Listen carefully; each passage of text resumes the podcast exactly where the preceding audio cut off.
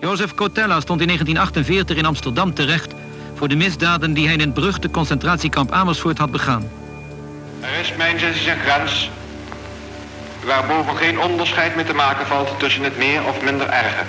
En die grens is in alle Amersfoortse zaken verre overschreden. Voor het Nederlandse volk en dus ook voor mij staat vast dat de verdachten van heden tot de allerzwaarste categorie behoren. En hoewel misschien de een nog meer heeft gedaan dan de ander, is van ieder der verdachten het complex van misdrijven zo ernstig dat ik meen ten volle verantwoord te zijn door tegen elk der verdachten de doodstraf te eisen.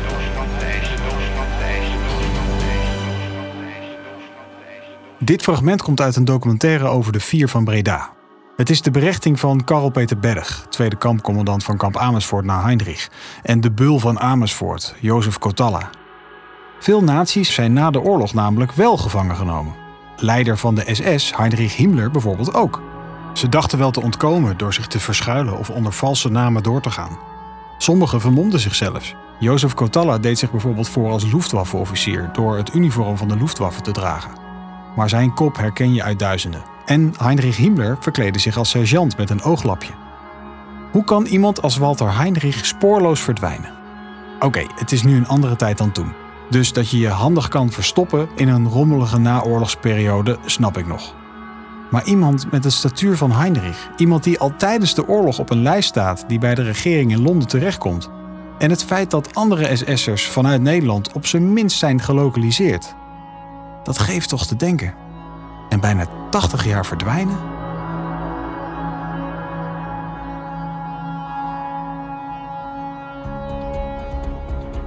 Dit is de Verdwenen SS'er. Een podcast waarin we proberen te achterhalen wat er na de oorlog is gebeurd met Walter Heinrich.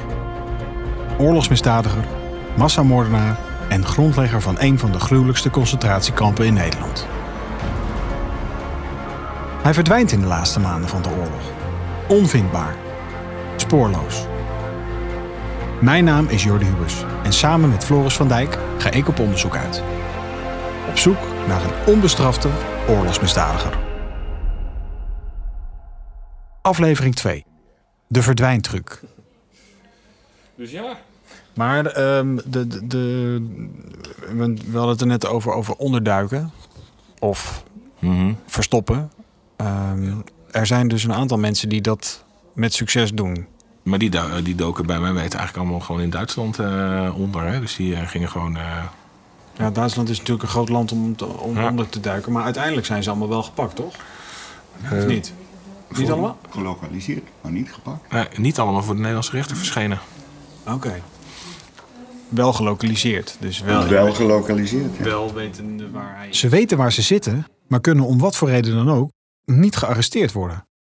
Uit de documenten uit het Nationaal Archief blijkt wel dat na de oorlog niemand precies wist waar Heinrich zou moeten zitten.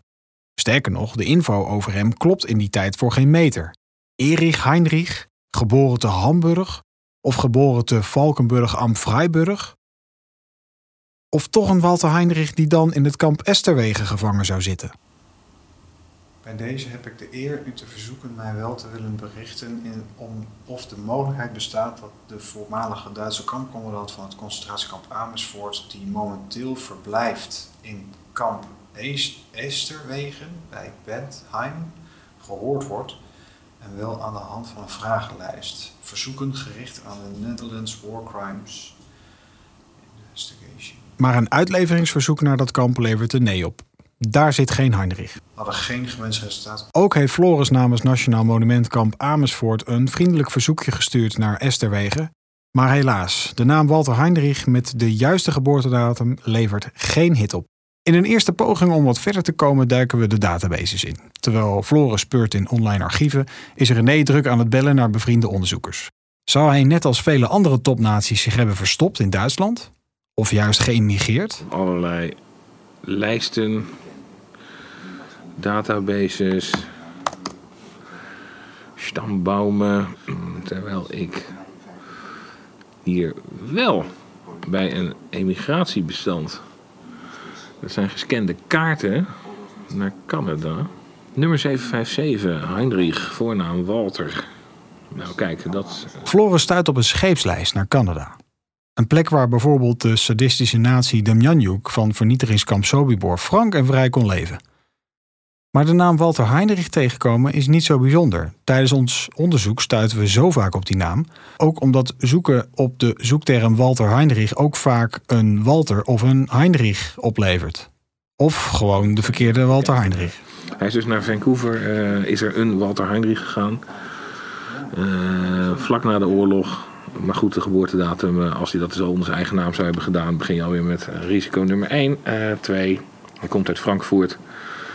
Maar hij is als bushworker ingeschreven en inderdaad op de uh, gedigitaliseerde transportlijsten van na de oorlog bij de immigratiedienst van Canada. Daar komt er dus wel een Walter Heinrich tegen. Maar dat is niet de onze. Kijk hier, deze nummer 5757 bedoel ik. Oh ja. Ja, dat kan hem dus niet 18, zijn. nee. nee. Dus hij was 18 jaar oud eh, in 1946. Dus We duiken ook de boekenkast in, digitaal of gewoon fysiek, want Kamp Amersfoort heeft inmiddels een behoorlijke bibliotheek staan aan boeken. Ik ga simpel de legenda's door.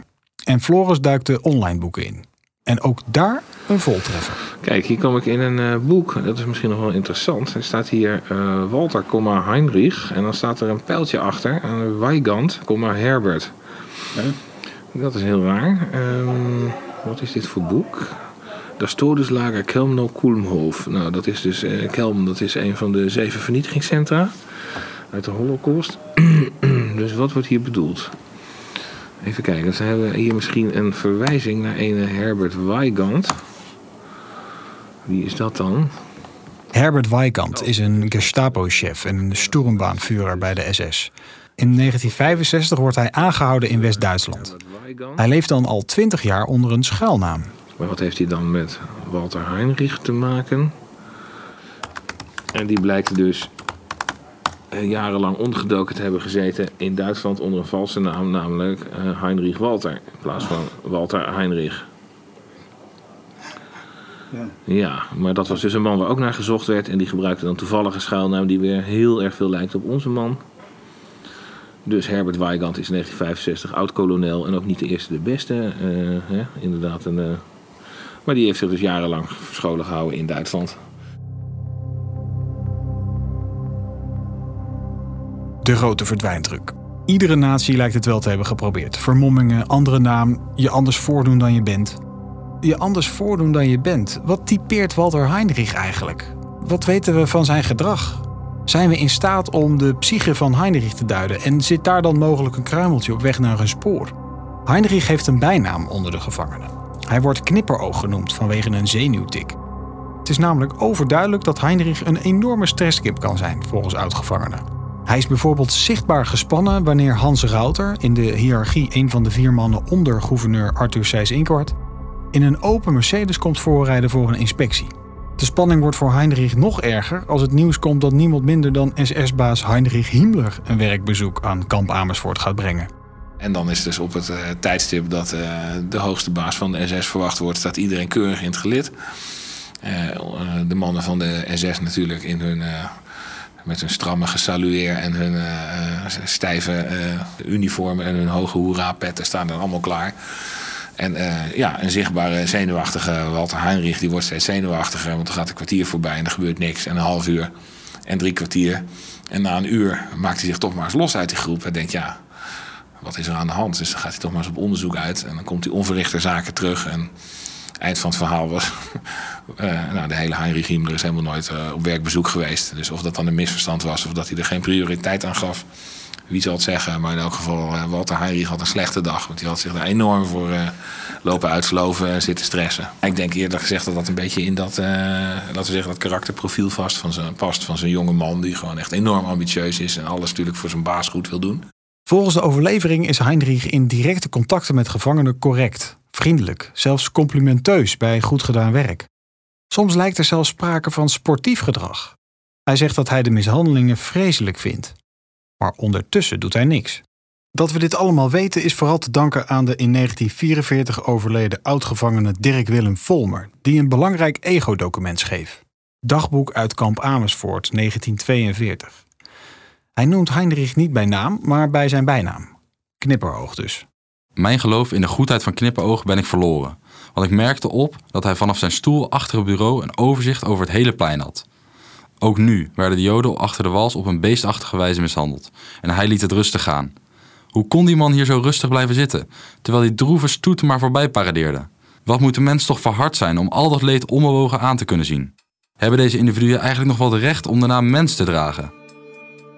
En niet alleen voor gevangenen is Heinrich streng, ook voor de bewakers. Hij heeft bijvoorbeeld ook uh, ingesteld een soort uh, besluit dat iedereen, hè, als er een ontsnapping was, dan moest er geschoten worden.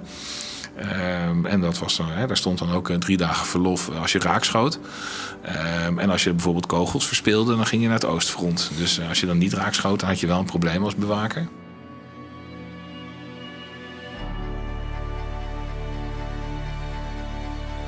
Nog een voorbeeld van hoe bikkelhard Heinrich is, lezen we in een procesverbaal tegen Jan Hendrik Klomp, een kamparts die zich schuldig gemaakt zou hebben aan misdragingen. Hij verklaart dat het Heinrich is geweest die hem duidelijk maakt dat Joodse gevangenen geen medische behandeling nodig hebben. In de rechtszaal zou Klomp nog verklaren dat hij na salaris een bonus kreeg per geholpen gevangene. 3 cent per patiënt. Er is ook een groep waar hij slechts 1 cent voor zou krijgen. De Sovjet-krijgsgevangenen. Met andere woorden, die hoef je niet te helpen. Heinrich is dus bikkelhard, maar zorgt er wel voor dat hij aan ontspanning toekomt. Hij houdt van feestjes en uitgaan. En er worden vaak feestjes gehouden voor officieren, waarvoor goed gekookt moet worden. Dat zijn over het algemeen eerste klas maaltijden voor Heinrich en zijn gasten. Terwijl er ongelofelijke honger heerst op het kamp. Maar daar heeft Heinrich niet zoveel moeite mee. Want het eten dat wordt geserveerd aan zijn gasten, houdt hij achter van de gevangenen. Ondanks zijn huwelijkse staat staat Heinrich ook bekend als schuinsmarcheerder. Hij is in elk geval één keer betrapt met een vriendin. Hij is dus inderdaad getrouwd met uh, Johanna. En uh, er is ook ergens een aanvraag of een soort onderbouwing voor zijn sollicitatie in de koloniale dienst. Dat hij aangeeft dat hij dan graag ook wel eh, zijn vrouw wil uh, meenemen. Of dat dan is gelukt, dat zou ik je niet met zekerheid kunnen zeggen. Wat we wel weten is, als je weer naar de, bijvoorbeeld naar de memoires kijkt van oud-kampgevangenen van kamp Amersfoort. Dan was meneer wel een vrolijke uitgaander en hield er een losse moraal op na. Dus ehm, hij is op een gegeven moment ook, dat is dan ook nog wel weer een beetje merkwaardig. Is er een gevangene en die komt uit Rotterdam. En die loopt in het bewakersgedeelte. Dat kwam vaker voor hè, dat al gevangenen voor een klus werden aan het werk gezet. Um, en die uh, wordt dan een soort van overlopen, zeg maar. Die komt daar in een gang ineens de kampcommandant tegen met een vrouwspersoon. En uh, dus die kampcommandant, Walter Heinrich dus, die zegt van... Hè, wat doe jij hier? Nou, dus dat kan hij mooi uitleggen. Maar dan kijkt hij naar dat meisje en die herkent hij. Want dat meisje, dat is in de woorden van de oud-gevangene de slet van Rotterdam. Dat was namelijk zijn overbuurmeisje. En van Walter Heinrich weten we ook dat hij ook inderdaad graag uitging. Volgens één bron wel drie keer in de week zich door zijn chauffeur Stuivenberg naar Amsterdam liet rijden. Om daar gezellig de bloemetjes buiten te zetten. Dus hij had ja, een beetje een, de indruk van een losse moraal en een schuinsmarcheerder wekt hij zeker wel. Een gentleman voor de bühne, een schuinsmarcheerder, een losbol die feestjes organiseert op het kamp. Ik moet ineens denken aan het boek Gemmeker, dat ik al een tijdje geleden heb gelezen. Dat gaat over een kampcommandant van een ander kamp, SS Obersturmführer Albert Gemmeker. Hij was als commandant van kamp Westerbork verantwoordelijk voor de deportatie van meer dan 80.000 Joden vanuit Westerbork naar vernietigingskampen. Naar de dood dus. Gemmeker wordt getypeerd als charmant, een gentleman-commandant. Dat wat aanvankelijk dus ook van Heinrich wordt gezegd. Maar in het boek Gemmeker blijft weinig van deze reputatie over. Dit boek is geschreven door de welbekende Ad van Liemt, medeoprichter en lange tijd eindredacteur van het geschiedenisprogramma Andere Tijden. Hij schreef talloze boeken over de Tweede Wereldoorlog, waaronder De Oorlog, Kopgeld en Aan de Malibaan. Hij promoveerde op het boek Gemmeker, Daarom rijd ik nu naar de Achterhoek, waar Van Liem tegenwoordig woont, met de vraag om beide karakters eens te duiden. En wellicht zitten er antwoorden voor onze zoektocht in het verhaal van Kemmeker. Goedemorgen. Goedemorgen. Twee binnen. Hallo. Hi. Um, hij wordt omschreven als een gentleman. Uit uw boek blijkt dat dat niet waar is. Waar zou dat uit hebben gebleken? Uit allerlei verklaringen hoor je dat hij een vriendelijke man was, over het algemeen. Wat mij opvalt, is dat hij alleen ongelooflijk driftig kon worden en enorm uit zijn slof kon schieten als er iets gebeurde dat zijn of de orde in het kamp in gevaar bracht of zijn gezag. En dat is terug te voeren wat ik net zei. Eh, hij wilde dat alles perfect verliep, dat er geen klachten over waren, zodat hij eh, altijd een 10 kreeg. Hij wilde gewoon altijd een 10 hebben. Dus iedereen die daar maar iets aan morrelde, eh, die ervoor zorgde dat hij misschien geen 10 kreeg, die, daar werd hij enorm driftig van. Dus echt mensen eh, op de straflijst gezet, wat, wat onmiddellijke deportatie betekende. eh, omdat ze de, het kamp niet eh, goed stonden aan te vegen. Of omdat ze niet naar hem goed of, of dat soort dingen. Echt futiliteit in onze ogen bestrafte hij heel zwaar. En dat, dus da- dat is het andere beeld. Maar het beeld dat ze over het algemeen van hem hadden, was dat van gentleman. Er is een. Etty Hillesum schrijft in een van haar dagboeken. Eh, dat zij op het perron stond en iemand hoorde zeggen. De vorige commandant trapte ons naar Polen, maar deze lacht ons naar Polen. Da- daarmee eh, is hij wel getypeerd. Dat hij, dat hij eigenlijk glimlachend en, en, eh, en vriendelijk en, en charmant. hij gaf ook alle treinen die vertrokken onder zijn verantwoordelijkheid. Gaf hij het vertrek zijn met een wenk van de hand. Dat zie je dan voor je. Dat hij zo'n elegant gebaar maakt. de trein kan vertrekken. En daar zitten dan 2000 mensen in die rechtstreeks naar de dood gaan. Van de meeste commandanten, voor zover daar iets over bekend is, is duidelijk dat het ruwe personen zijn. Het verschil tussen Heinrich en Gemmeker is dat de eerstgenoemde zelf een geweer heeft vastgehouden bij de massa-executie van de Sovjet-krijgsgevangenen, zoals we in aflevering 1 hoorden. En dus dat er bloed aan zijn handen kleeft. Opvolger Karl Beterberg ook. Ze zijn meedogenloos. Dat was Gemmeker ook wel hoor. Die heeft ook eh, eh, ja, die heeft allerlei mensen gestraft door ze onmiddellijk op transport. Dat, dat middel had hij. Ja. Hij kon eigenlijk eh meedogenloze straffen uitdelen. Namelijk mensen vervroegd naar de vernietigingskampen sturen. Zonder ze met hun vinger aan te raken. Dus hij hoefde niet gewelddadig te zijn. Om, eh, om, om meedogenloos strenge, st- eigenlijk doodstraffen uit te delen. Heinrich en Gemmeker lijken over het algemeen wel veel op elkaar. Niet alleen qua houding en karakters, ook qua carrièrepad. Ja, nou, de- wat ik echt eh, grappig vond, is dat hij dus solliciteert bij de koloniaaldienst. Hè, wat een prachtige term is. Dus, eh, de, eh, de bezette gebieden werden gezien als kolonies. En werden dus ook koloniaal, vielen onder de koloniaaldienst. En daar heeft Gemmeker ook naar, eh, bij gesolliciteerd. Die is ook op, langs dezelfde weg vanuit een Gestapo-functie eh, bij de koloniaaldienst eh, gekomen. En hij is dus eh, vanuit de plek waar hij toen zat, dat was Düsseldorf, waar, waar hij woonde, is hij eh, overgeplaatst naar Den Haag. En dus bij eh Oma Harster komen te werken. Op Ja. de, en toen, tot zijn eigen verrassing, eerst kampcommandant van Sint-Michielsgestel en toen van Westerbork. Ja. Maar dus heel vergelijkbaar dat dit was de manier voor ambitieuze eh, eh, ja, eh, voortbrengselen van, van het nazisysteem. Ja. Want het waren, het waren geen intellectuelen. Ze, hadden, ze spraken geen woord over de grens. Ja, hij een paar woorden Engels. Kemk helemaal niks. Zonder opleiding. En die waren buitengewoon geschikt voor, le- voor leidinggevende functie. Dat is zo fascinerend. Het zou natuurlijk ondenkbaar zijn nu. Ja. Dat je een leidinggevende functie krijgt met alleen lagere school. En een paar politiediploma's.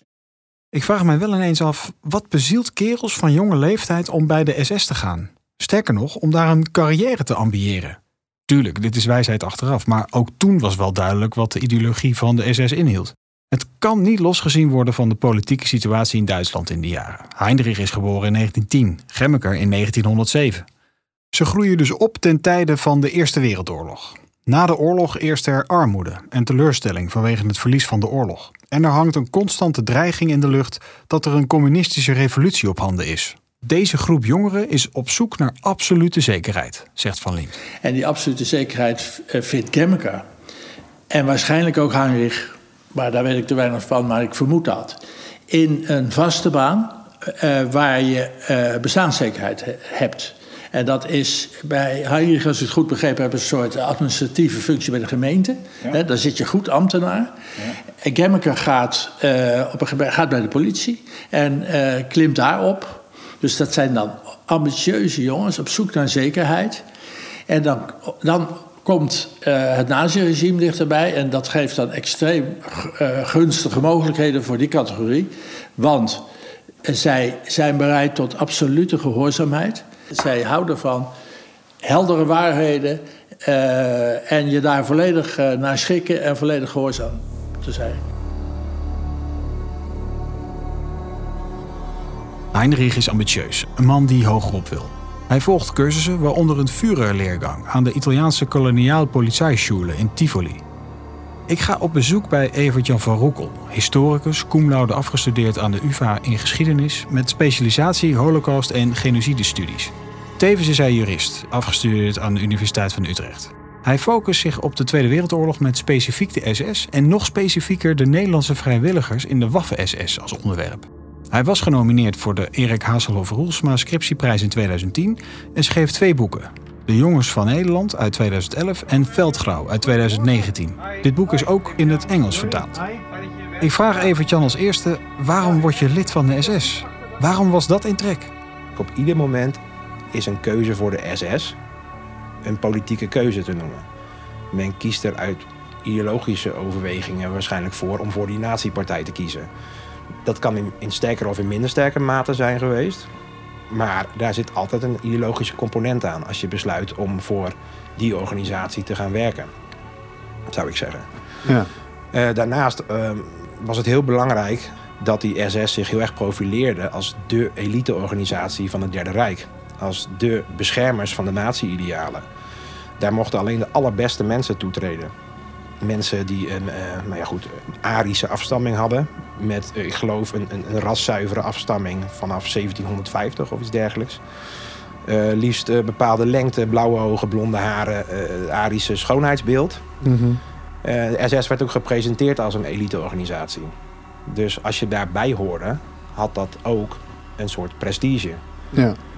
En um, ook iets nationalistisch wellicht, zou je kunnen zeggen.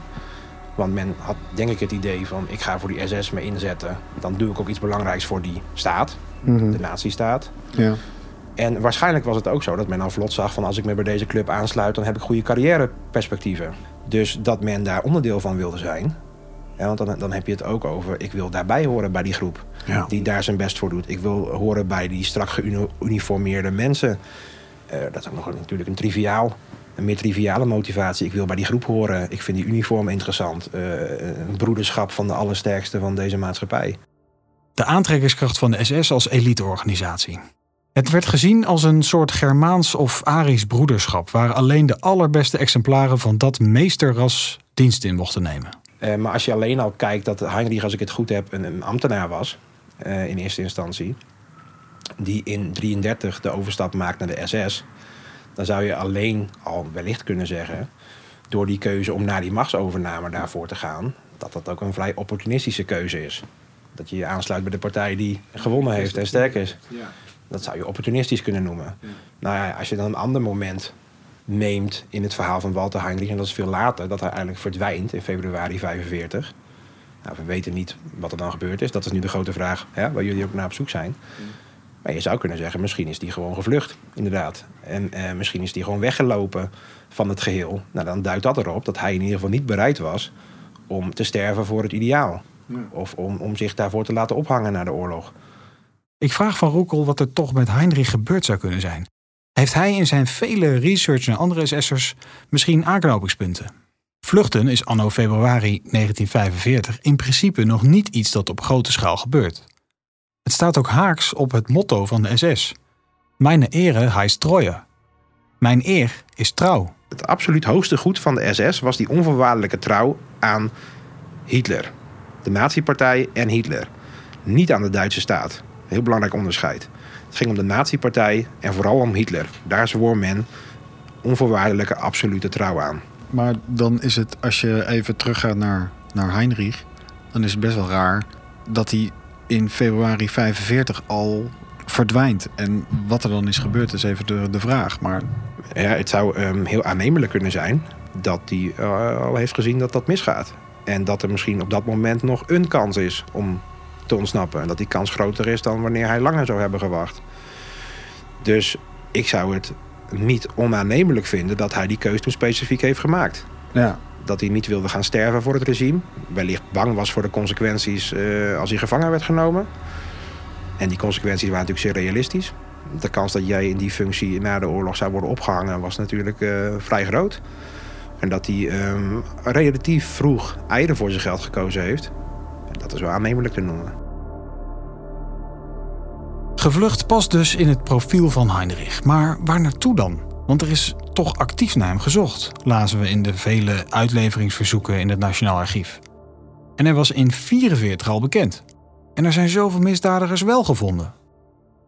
Terug naar zijn generatie en soortgenoot. Wat heeft Gemmeker gedaan? Heeft uh, Gemmeker geprobeerd te, te vluchten en werd het hem ook te heet onder de voeten? Nee, helemaal niet. Gemmeker doet er zelfs alles aan om het bestaansrecht van kamp Westerbork tot het laatste moment te rechtvaardigen. Wat hem ook lukt. Tot ver in 1945 is het kamp open. Ze wil het eigenlijk opdoeken, maar hij is erin geslaagd met wat hulp in Den Haag om het te laten voortbestaan. Dus hij heeft helemaal niet de neiging gehad om tussenuit te knijpen. Dan komen de geallieerden in april, die naderen uh, dus door uh, Gelderland, uh, Overijssel, Drenthe. En dat is dan op, op 12 april wordt bevrijd, op 11 april vertrekt hij. En dan gaat hij niet, wat je misschien zou verwachten, naar Duitsland, want het is heel dichtbij. Hij kan zo. Hij vertrekt met een auto. En met een paar SS'ers die in het kamp zaten als eh, begeleiding. En met zijn eh, vriendin, mevrouw Hassel. Dan vertrekt hij niet naar uh, Duitsland. En dat tekent hem ook wel met, zijn gehoorzaamheid en, en, zijn volgzaamheid. Dus hij gaat over de Afsluitdijk, via, gaat hij naar Den Haag. En dan meldt hij zich daar bij de ziekenhuisdienst. En hij zegt: Ik zal alle administratie van Westerbork uh, keurig afhandelen en zo, dat alle, alles, alles netjes wordt overgedragen. En dan zegt het dienstdoende hoofd van de ziekenhuisdienst dan... Die zegt dan niks ervan. Jij ga, ik heb een klusje voor je in, in Amsterdam. En dan wordt hij in Amsterdam in de gevangenis aangesteld om daar iets administratiefs te doen. De goederen van de gevangenen te beheren of zo. Echt een, een, kleur, gewoon, dat is om te pesten en te jennen. Maar hij gaat dus niet vluchten. En hij wordt op 7 mei gearresteerd. Uh, als hij uh, in de gevangenis werkt in, uh, in Amsterdam. En dan, dan wordt hij vastgezet en dan komt die berechting die nog jaren duurt. dus hij, hij vluchten of deserteren of zo, dat, dat is denk ik niet bij hem opgekomen. Want uh, die, die, geest van gehoorzaamheid, ja. die hem groot gemaakt heeft, die heeft hem niet verlaten, denk ik. Gehoorzaamheid. Dat is wel het toverwoord voor types als Gemmeker en Heinrich. In 1943 maakt Heinrich een promotie naar het hoofdkwartier van de Sicherheidsdienst. Hij is een soort supervisor voor alle kampen in Nederland. In Den Haag is Erich Deppner zijn directe meerdere. En deze man is door de Duitsers teruggeroepen naar Berlijn om te helpen de stad te verdedigen. Als Heinrich dus ook zo'n gehoorzaam typetje is, dan is de hypothese dat hij zijn directe chef Erich Deppner is gevolgd richting Berlijn helemaal geen onlogische. Heel even snel, want al die namen maakten het luisteren natuurlijk niet bevorderlijk. Hoe zag het Duitse bestuur eruit van Nederland? Nou, je had eerst Arthur Seys Inkwart, de hoogste bestuurlijke machthebber van Nederland. Gevolgd door vier man, generaalcommissaren, die allemaal hun eigen dossiers hadden, zoals financiën, veiligheid, bestuur, justitie. Hans Rauter, de man om wie Heinrich zo zenuwachtig was vanwege zijn plotselinge komst, was belast met het dossier veiligheid. En daarnaast SS-vurer. Onder hem fungeerde Wilhelm Harster, de man die hoogstpersoonlijk Heinrich in het zadel heeft geholpen, als beveelshaber van de Sicherheitspolizei und Sicherheitsdienst. En Deppner was hoofd van de afdeling Gegnerbekämpfung, contraspionage. In die functie was hij adviseur en directe ondergeschikte van Harster. Maar als bestrijder van het verzet in Nederland viel hij bij sommige opdrachten direct onder Rauter. Dus Seys Inkwart, Rauter, Harster, Debner, Heinrich. Debner wordt dus teruggeroepen naar Berlijn. Maar waarom weten we van topnazi Debner precies wat er is gebeurd en van Heinrich niks? Vreemd. Na de inname van Berlijn door de Russische troepen komt Debner in Russisch krijgsgevangenschap. Maar als, jouw, als jouw directe chef naar uh, Duitsland wordt geroepen, dan is het niet een hele vreemde gedachte dat hij. Uh, dat... Nee, kan. Ja. Dat, is het, ja, dat is het, dat is het rare. We zoeken naar de online databases van in Rusland veroordeelde oorlogsmisdadigers. Want als Heinrich zo'n gehoorzaam typetje was, en als hij daadwerkelijk mee was gegaan met zijn chef vanuit Den Haag, Debner, dan zou het toch kunnen dat zijn spoor uiteindelijk in Rusland uitkomt? Online database, kijk eens aan. Hier, dit is misschien online database of Soviet World War II prisoners opens to public. Ja, kijk, 10.000 eh, records of German citizens convicted in Soviet war tri- tribunals. Dus dit zijn de oorlogsrechtbanken en daar hebben ze dus een. eh, Oké, hebben ze dus inderdaad ongeveer 10.000 eh, Duitsers, staat hier, die dus door eh, Sovjet eh, militaire rechtbanken zijn veroordeeld. Bizar maar waar, maar na slechts vijf jaar in Russisch krijgsgevangenschap wordt Debner alweer vrijgelaten. Dat lijkt erop dat de Russen geen weet hebben gehad van zijn daden. Want als het wel zo is dat Debner en Heinrich beide in Rusland vast hebben gezeten, dan zou het zomaar eens kunnen zijn dat ze vanuit vergelding voor de massa-executie hier in Nederland daar zijn berecht. Of misschien zelfs wel zijn afgemaakt. Nou, dit zijn dus allemaal, slaat allemaal aan op de combinatie Walter en Heinrich. En dan zijn er dus ene Heinrich George en Walter Kempowski's. Dus dan krijg je daar alle hits van. Niet, niet, niet. Nee. Met de info die nu ons ter beschikking staat, kunnen we hem dan niet vinden. Dus niet bij de veroordeelde, door de Russen veroordeelde Duitsers. Tijdens en na de oorlog. Als Debner verklaart dat de Russen zijn identiteit nooit hebben gekend. Echt waar? Ja. Heeft Debner na de oorlog verteld dat hij... eh, Oké, nou ja, kijk, dat zegt het al. Hadden ze dus geweten wie hij was, dan hadden ze hem eh, ongetwijfeld niet na vijf jaar weer naar huis gestuurd. Ik moet ineens weer denken aan die brief in het Nationaal Archief. Bist du gut angekommen, Walter? Waar aangekomen? In Berlijn misschien? Of ergens anders? Floris en ik gaan daarom terug naar het Nationaal Archief. In de volgende aflevering duiken we dieper in het oorlogsmisdrijf waar Walter Heinrich zich schuldig aan maakt. De executie van 77 Russische krijgsgevangenen. Wat zou dat na de oorlog voor straf opleveren? De doodstraf? Dat zou een zwaar vergrijp geweest kunnen zijn. Ja. En Floris en ik ontcijferen de Dit brief. was sein, als vorige Woche. Es hat mir sehr gut gefallen. Es war schade, dass, so, dass es für so eine kurze Zeit war. Maar wacht even. Vorige week. Ja. Dus hij leeft nog. Dus medio april 45 eh, leeft deze Walter Heinrich nog. Want eh, zij schrijft dus inderdaad dat ze zo'n leuke week samen hebben gehad. Dit was de tweede aflevering van de podcast De Verdwenen SS'er. Een zoektocht naar de mysterieus verdwenen kampcommandant Walter Heinrich van kamp Amersfoort. Wil jij direct weten wanneer de volgende aflevering klaar is? Abonneer je dan op deze podcastserie. Of laat een like achter. Dat maakt de podcast weer beter vindbaar voor andere luisteraars. Deze podcast wordt geproduceerd door IO voor Nationaal Monument Kamp Amersfoort. Wil jij meer weten over Kamp Amersfoort of Walter Heinrich? Bezoek dan het nieuwe Ondergrondse Museum over het voormalige concentratiekamp.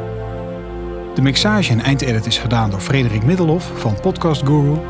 De muziek is gecomponeerd door Bouke Bennetman.